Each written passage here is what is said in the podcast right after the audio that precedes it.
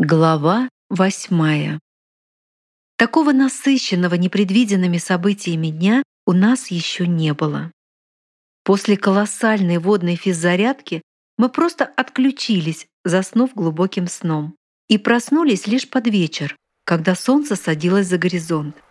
Жара наконец-то спала. Вокруг было тихо.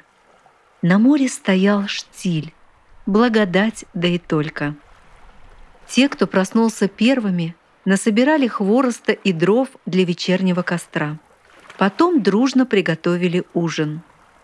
И когда, расправившись со всеми своими бытовыми делами, расположились возле костра за любимым нами чаепитием, на небе уже появились первые звездочки.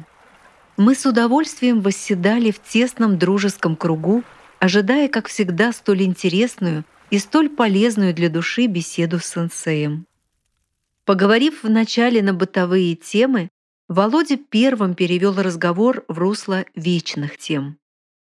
«Сенсей, ты обещал рассказать о русском бодхе», — напомнил он. «Ну, раз обещал», — проговорил сенсей и, немного помолчав, произнес. «Слышали о таком святом по имени Агапит?» Некоторые из нас отрицательно покачали головой. «Нет», — ответил за всех Виктор. Мне же имя Агапит почему-то показалось знакомым. И я стала напрягать память, где же могла его слышать, причем не так уж давно. «Агапит, Агапит», — задумчиво проговорил Николай Андреевич, видимо, тоже что-то припоминая. «Минуточку. А это случайно не связано как-то с древней медициной?» С древнерусской медициной, уточнил сенсей. Это был выдающийся монах Киева-Печерского монастыря, врачевавший в XI веке. Слава о его даре исцеления тяжелых заболеваний разошлась далеко за пределы Киева. Но это не самое главное в его биографии. Сенсей замолчал, прикуривая сигарету. И тут меня, как говорится, осенило, где я могла слышать это имя. Про Агапита рассказывал знакомый моего дяди. В это время мы с мамой как раз гостили у дяди Вити в Москве, когда я проходила обследование в московской клинике.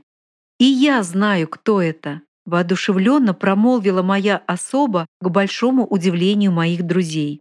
У моего дяди в Москве есть хороший знакомый, ученый, который входил в научную группу по изучению печерских мощей.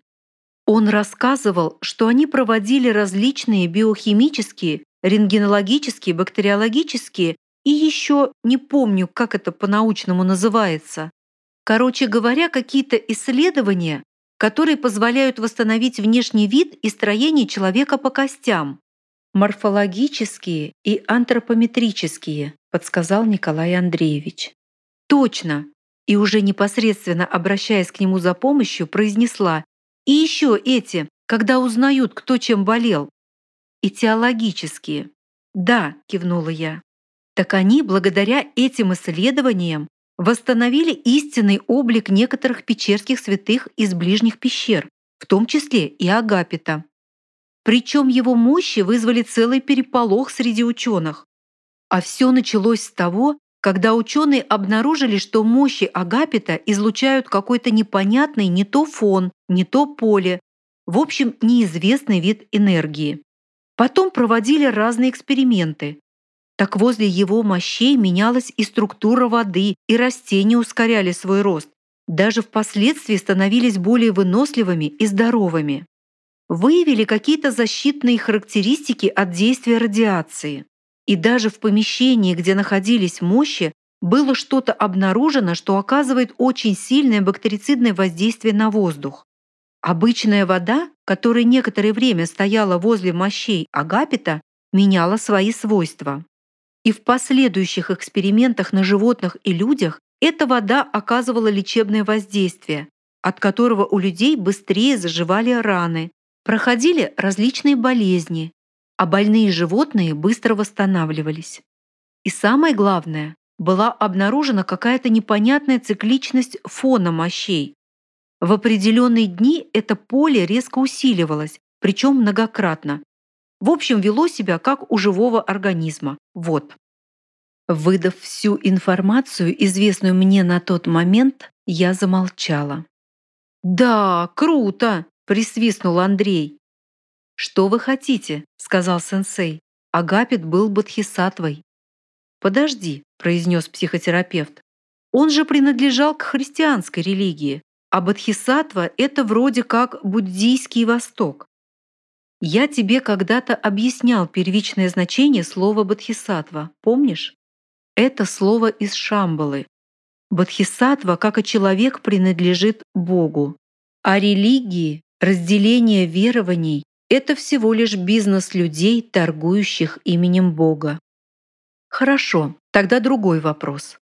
Если Агапит был Бодхи, тогда, по идее, учитывая уровень его знаний, в общем, почему же тогда основателем Киево-Печерской лавры этого первого духовного центра в Древней Руси считают Антония, а не Агапита, который жил в его время. Сенсей усмехнулся.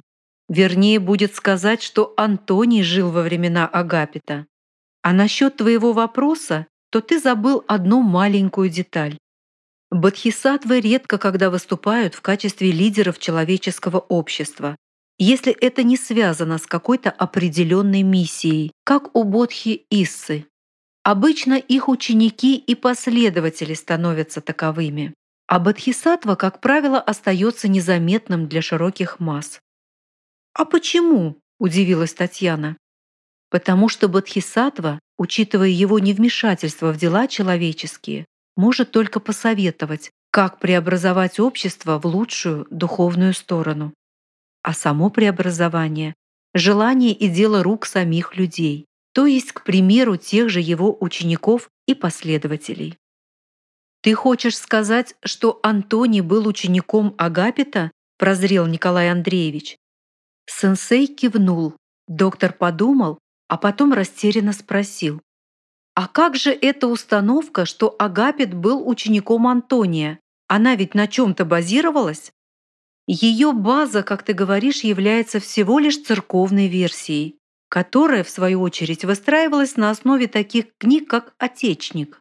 «Отечник?» – переспросил Володя. «Да. Или иначе его еще называют Киево-Печерский патерик. Это книга о жизни и деятельности святых отцов Печерских, написанная в XIII веке а также по записям монаха Печерского монастыря Нестора Летописца «Жития» или, к примеру, известной вам по школьной программе его книги «Повесть временных лет». Сенсей сделал паузу и, посмотрев на наш молодой коллектив, добродушно проговорил. «Если вы, конечно, учились в школе, а не отбывали там от звонка до звонка». «Как же! Помним, помним!» — похвастался Костик. Я даже дату ее написания запомнил и с выражением произнес 1113-1115 года от Рождества Христова. Ребята расплылись в улыбках. «Верно», — подметил сенсей. «То есть спустя определенное время после реальных событий, с учетом тогдашней политической ситуации в государстве, а также предпочтений и симпатий среди высшего духовенства». «Ну да, насмешливо сказал Виктор. «Поди там разбери, кто был прав. Как говорят в нашей среде, выслушав в суде двух свидетелей по одному и тому же дорожному происшествию, теряешь доверие к историкам». Мы засмеялись, а Костик добавил своего юмора. Это как у Бернарда Шоу спросили после его очередной речи. Что скажет по этому поводу история? А тот ответил. История, сэр, солжет, как всегда. «Ну зачем же так категорично?» – возразил сенсей под смех ребят. «Просто каждый человек, описывая прошлое, мотивирует его в первую очередь личностными соображениями. А личностные соображения зависят от степени его духовности и личной заинтересованности, исходя из чего страдает объективность. Дай задание десяти людям описать одно и то же событие, и будьте уверены, каждый преподнесет его по-своему. К примеру, политик опишет так, как это ему видится выгодным в свете происходящих в его время событий. Врач опишет с позиции медицинских воззрений, а простой человек – житейско-бытовой позиции, акцентируя внимание на тех моментах, которые лично ему интересны. Вот и получается разная история. Но в любой истории можно уловить основную суть происходящих событий. Как говорится, надо зрить в корень. В общем-то, ты прав, согласился Николай Андреевич. Во многих случаях взгляд на нынешнюю историю у нас действительно однобокий, не говоря уже о далеком, почти забытом прошлом. А если учесть, что люди, к сожалению, не меняются, вернее, не хотят изменяться, с оттенком грусти промолвил сенсей, история, следовательно, повторяется, заключил его мысли Николай Андреевич. Как это не печально. Сенсей задумчиво посмотрел на костер. Водрузилось недолгое молчание. Мы же не решались влезть со своими вопросами в ход диалога между мэтрами. Так что же было на самом деле тысячелетия назад? Живо поинтересовался Николай Андреевич. Это, конечно, долгая история. А мы и не спешим, ответил за всех Володя, поудобнее устроившись на своем месте и приготовившись слушать. «Ну, раз не спешите», — в тон ему ответил сенсей, — «тогда внимайте». Пожалуй, повествование о времени пребывания Бодхисаттвы Агапита на русской земле следует начать с рассказа об Антонии. Потом вы поймете, почему. Стоял теплый летний вечер. Вокруг царила полная тишина. Морские волны еле слышно плескались о берег, уводя нас своим монотонным, мелодичным всплеском в туннель времени, в то далекое прошлое, которое, как ни странно, таким далеким по сути вовсе не казалось. Антония до принятия в монашество звали Антипом. Родился он на Черниговской земле, в городе Любичи, в 983 году за пять лет до крещения Руси, во время правления в столице-граде Киеве Владимира I Святославовича. Это случайно не того, кого называли красным солнышком в русских былинах, вставил свое словцо Костик. Он самый, внук княгини Ольги и киевского князя Игоря, уточнил сенсей и продолжил. На молодость Антипия выпало бурное время. Как раз шло становление древнерусского государства, объединение восточнославянских племен. На юге и западе велись войны с соседними странами. Да еще воду баламутили внутренние распри, противоборства между различными религиями. В это же время активным ходом, так сказать, указом сверху, шло замещение духовно-идеологических устоев язычества новыми христианскими канонами. Причем с обеих сторон дело доходило и до огня, и до меча. Короче, обычный хаос, или, как у нас бы сегодня сказали, беспредел времен перемен. «Ну да, как говорится, врагу не пожелаешь родиться во время перемен», – пробасил Володя. «Точно, а Антипия вот угораздила». «Как и нас всех тоже», – тихо добавил Виктор. В общем, молодость у Антипия была веселой. Происходящее вокруг во многом способствовало тому, что он стал предпринимать попытки разобраться не только во внешнем, но и в первую очередь в самом себе. И не просто разобраться, а вдумчиво разобраться. Многие люди в то время верили в Бога. И он чувствовал, что Бог есть. Но почему же вокруг творилась такая смута?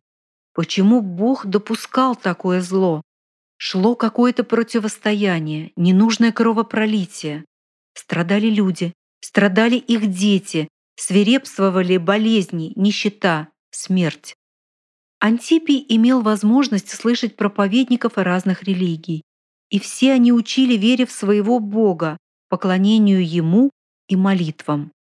Но парадокс был в том, что в них самих отсутствовала та чистая вера, о которой сказывали, и сами они не исполняли того, что требовали от других. У Антипия не было доверия и к тем, кто приходил с мечом, рассказывая о Боге. А с другой стороны, его терзали мысли, почему? Если есть Бог любящий, то вокруг столько горя, бессмысленно проливается много крови. Почему Бог допускает такие тяжкие страдания? Вопросов была масса, но, как всегда, в таком рое мыслей ни одного толкового ответа. Но однажды от одного странника, остановившегося у них на ночлег, он услышал историю, которая его очень заинтересовала. Тот странник поведал о жизни Иисуса Христа. Антипий был поражен. Ведь получается, что люди убили даже сына самого Бога. Почему же тогда всемогущий Бог не остановил этих людей? Почему не вмешался, когда его собственный сын страдал от нечестивых и тело его умирало на кресте?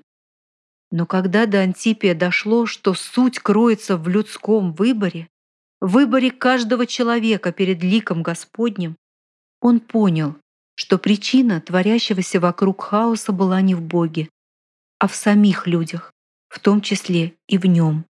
Это осознание настолько перевернуло его личные взгляды на жизнь, что он стал по-другому смотреть не только на давно минувшие события тысячелетней давности, но и на настоящее. Он искренне возлюбил Христа, ибо тот был близок ему по своим страданиям.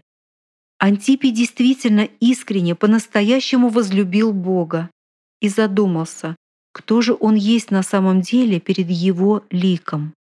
Антипия поразило и то, что на свете живут люди, истинно посвятившие свою жизнь Богу. Он впервые услышал от странника, что есть такое святое место на горе Афон, что на земле греческой, и что живут там люди иные, не такие, как все.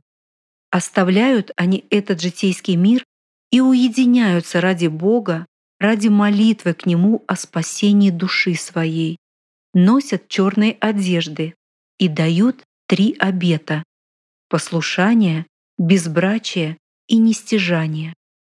А зовут тех людей иноками. И Антипий загорелся желанием стать иноком и пребывать в непрестанной молитве к Богу. Да только не знал он, ни как идти до той горы на земле чужой греческой, ни как правильно молиться Богу, дабы быть услышанным им. И стал тогда Антипий обращаться к Богу своими простыми, искренними словами и просить Его, чтобы тот дал ему мудрого наставника, который обучил бы его молитве истинной, приводящей к спасению души. И настолько сильно было это желание, настолько настойчиво он об этом думал и искренне просил у Бога не один месяц и не один год, что в конечном счете случилось следующее. Это произошло зимой, на рассвете 12 февраля по старому стилю, юлианскому календарю, или по новому стилю 25 февраля, по григорианскому календарю, по которому мы ведем ныне исчисление. В ту ночь он не мог уснуть, вновь размышляя о Боге. И так он углубился в свои раздумья – что стал обращаться к нему как любящий сын к своему родному отцу, вымаливая у него, как мог, душеспасительную молитву. Он интуитивно почувствовал, что у Бога нужно просить только о духовном, а не о бренном земном, и просить искренне, с чистой верой в душе. И когда Антипий в очередной раз углубился в свое мысленное обращение к нему – Внезапно неестественный жар вспыхнул в его груди. Казалось, жар усиливался каждую секунду и в конце концов стал настолько сильным, что было не в моготу его терпеть. Антипий поспешно оделся и вышел на улицу. На морозе ему стало немного легче. Дул холодный, пронизывающий ветер. Шел снег. Антипий решил укрыться от непогоды в ближайшем стогу сена. Наблюдая из своего убежища за разбушевавшейся стихией природы, испытывая в груди сильный жар, Антипий с еще большей искренностью стал обращаться к Богу. Он настолько проникся прошением, что забыл и о погоде, и о месте, и о времени, в котором он находился – на него нахлынуло необыкновенное чувство близости Бога. близости самого родного и дорогого сердцу существа, от чего на душе сделалось удивительно легко и хорошо. Был уже рассвет. Ветер внезапно утих. Снегопад прекратился. На горизонте сквозь свинцовые тучи стали пробиваться первые лучи солнца, оживляя игрой сверкающего света ослепительно белое пространство. И тут Антипий увидел недалеко от себя необычного старца в черной одежде. Седовато-русые волосы с белоснежной бородой окаймляли его необычный лик. Легкая приветливая улыбка блуждала на его устах, а необыкновенные глаза, смотрящие точно в самую душу парня, излучали глубокое сочувствие и неизменную доброту.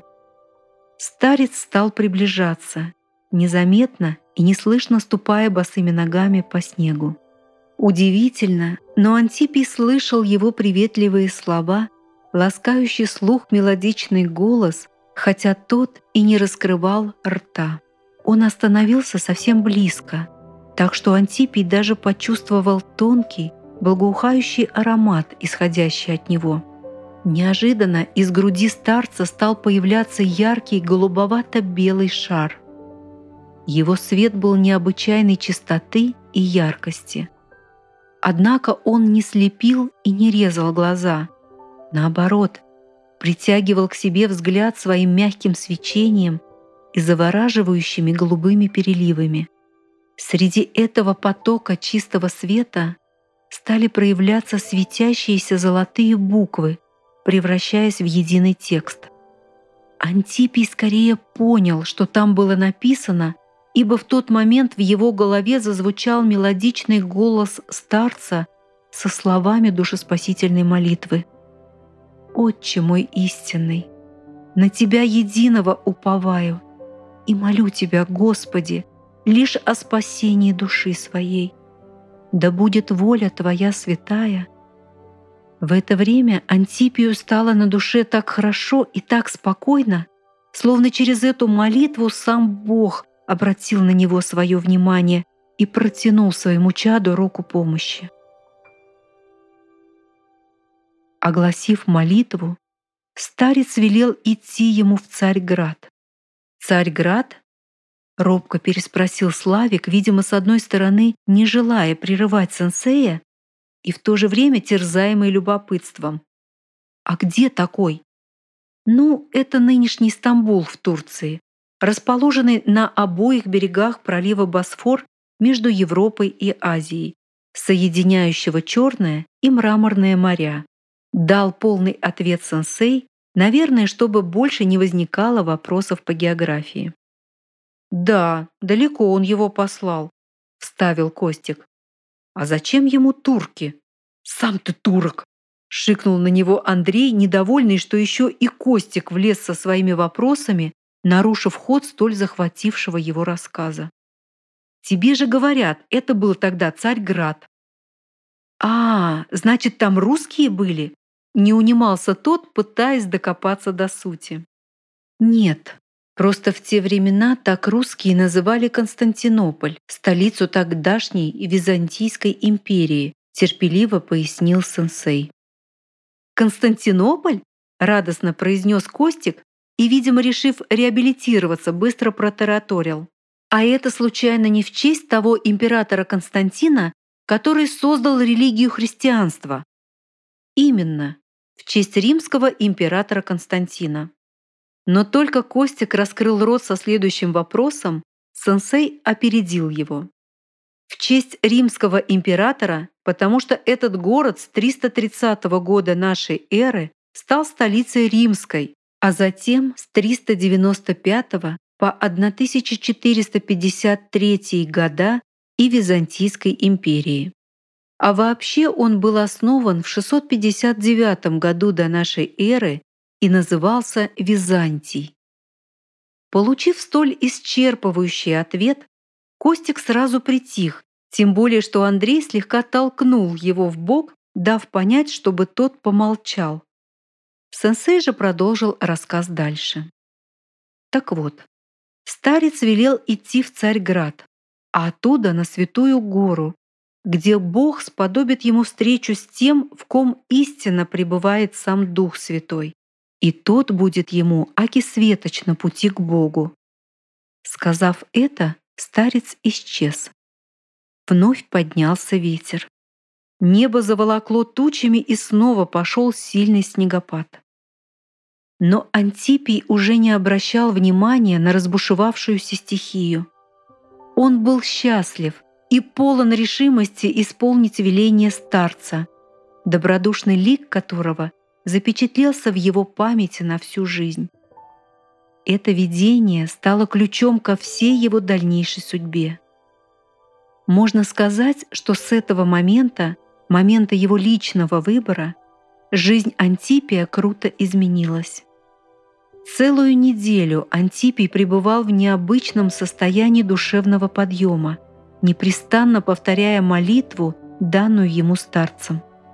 Будто бы сам Бог находился рядом с ним и несказанно радовал душу своим присутствием. Именно в эти дни у Антипия появилось новое, ни с чем не сравнимое чувство к Богу. И он впервые понял, что такое настоящая любовь Божья — это чувство не шло ни в какое сравнение с его предыдущими размышлениями о Боге, наивным сопоставлением с обычными человеческими эмоциями, бытующими среди людей. Это было нечто высшее, что не поддается описанию человеческим языком. Это было именно то, от чего душа радостно трепетала, пребывая в неземном восторге. Но ровно через семь дней от незабываемого видения это необычайное ощущение присутствия исчезло, оставив в памяти лишь приятные воспоминания поистине божественного чувства ликования души. Антипий, не раздумывая, снарядился и отправился в дальнюю дорогу, толком не ведая, в какую сторону идти. Но, как говорится, язык до Киева доведет. Антипия он довел до Царьграда. Путь был нелегким, но непрестанно повторяя про себя услышанную от старца душеспасительную молитву, Антипий чувствовал, что сам Бог ему помогает.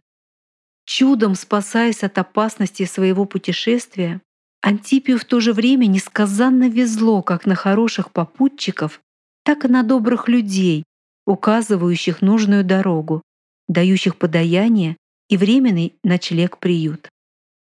Добравшись, наконец, до Царьграда, то есть Константинополя, Антипий долго бродил по столице. Хоть и был красив город, но все было в нем чужое. Чужой язык, чужие люди, чужие нравы. Не один день он пробыл там, прежде чем встретил попутчика на Афон. Тут Володя, вежливо кашлянув в кулак, проговорил. «Про Афон слышал, но, честно говоря, даже не знаю, где он расположен. И, растянув губы в неловкую улыбку, добавил, явно не горячая точка планеты. Это точно. Улыбнувшись, согласился сенсей и стал пояснять.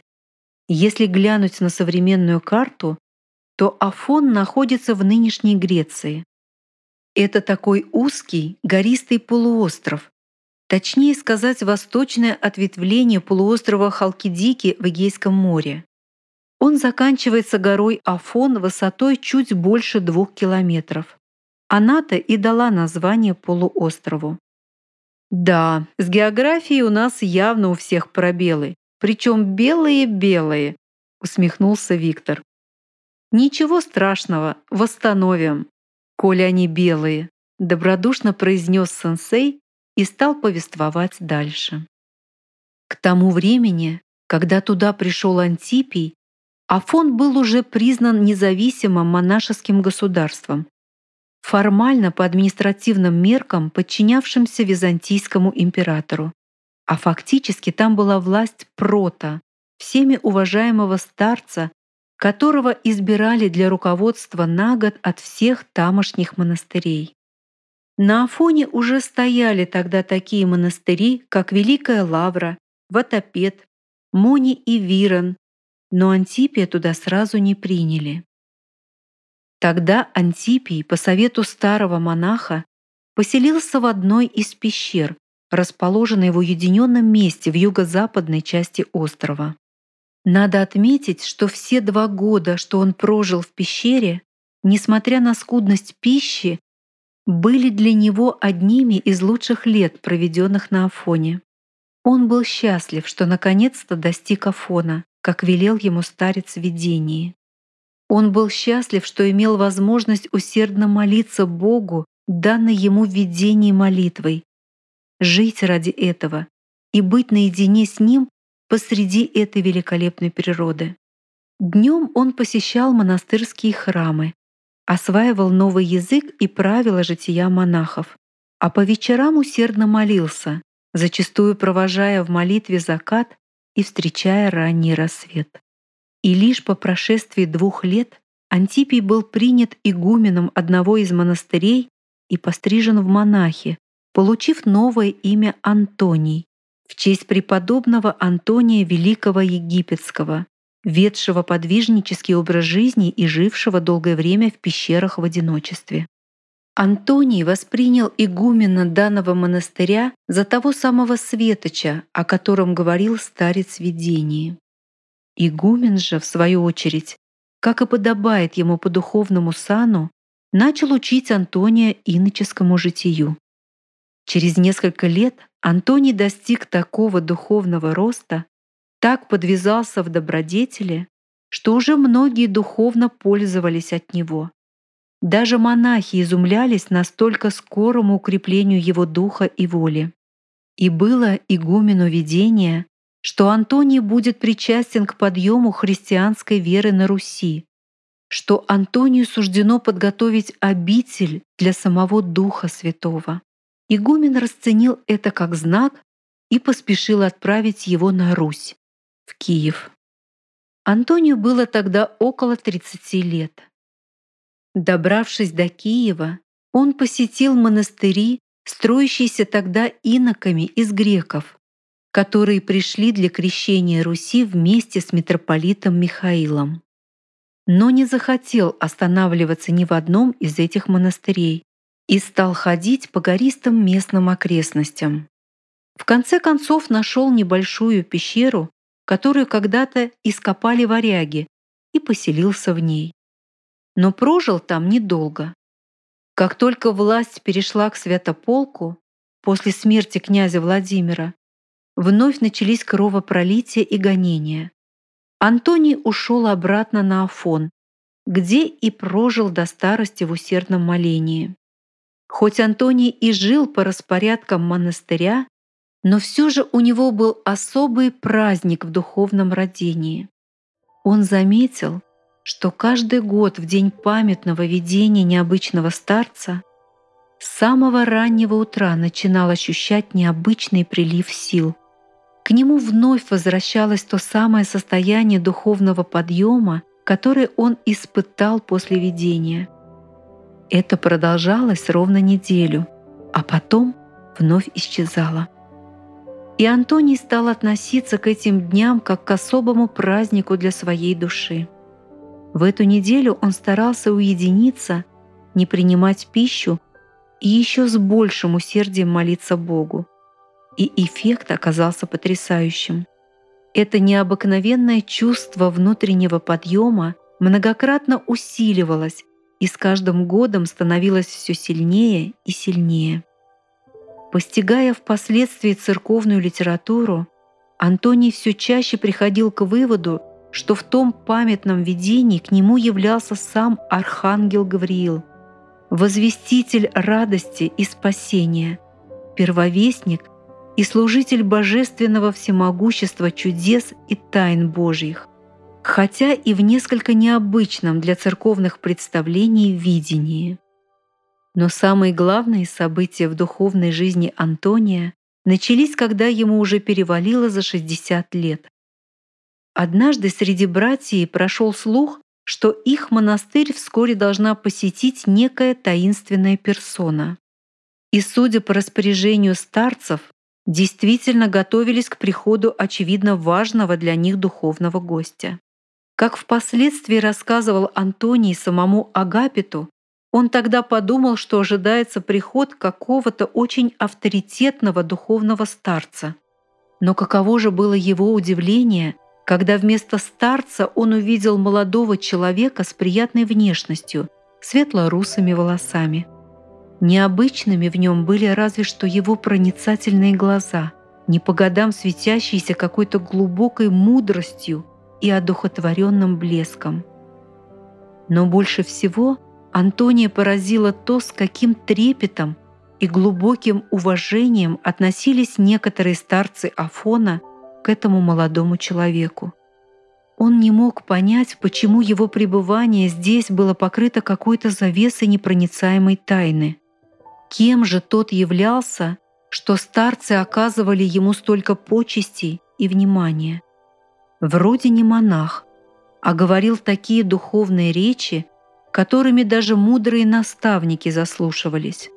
Мало того, этот парень оказался весьма просвещенным человеком. В совершенстве владел несколькими языками. И что особенно приятно удивило Антония – так это то, что почтенный гость был выходцем из земли русской и, как потом выяснилось, прекрасно знал Киев и его окрестные места. А звали того молодого человека Агапитом. Даже когда Антония познакомились с ним лично, он первое время никак не мог привыкнуть к простоте общения этого парня с ним. Несмотря на важность его персоны для Афона и того, с каким трепетом к нему относились их старцы. Но, пожалуй, самым поразительным были та простота и ясность, с помощью которых Агапит объяснял духовные мудрования святых отцов. А уж о толковании учения Иисуса Антоний мог слушать его часами. Ибо Агапит говорил так просто и понятно, с такими примерами и подробностями, словно сам присутствовал при тех событиях тысячелетней давности. И эти рассказы заставляли Антония вновь и вновь перечитывать имеющуюся церковную литературу.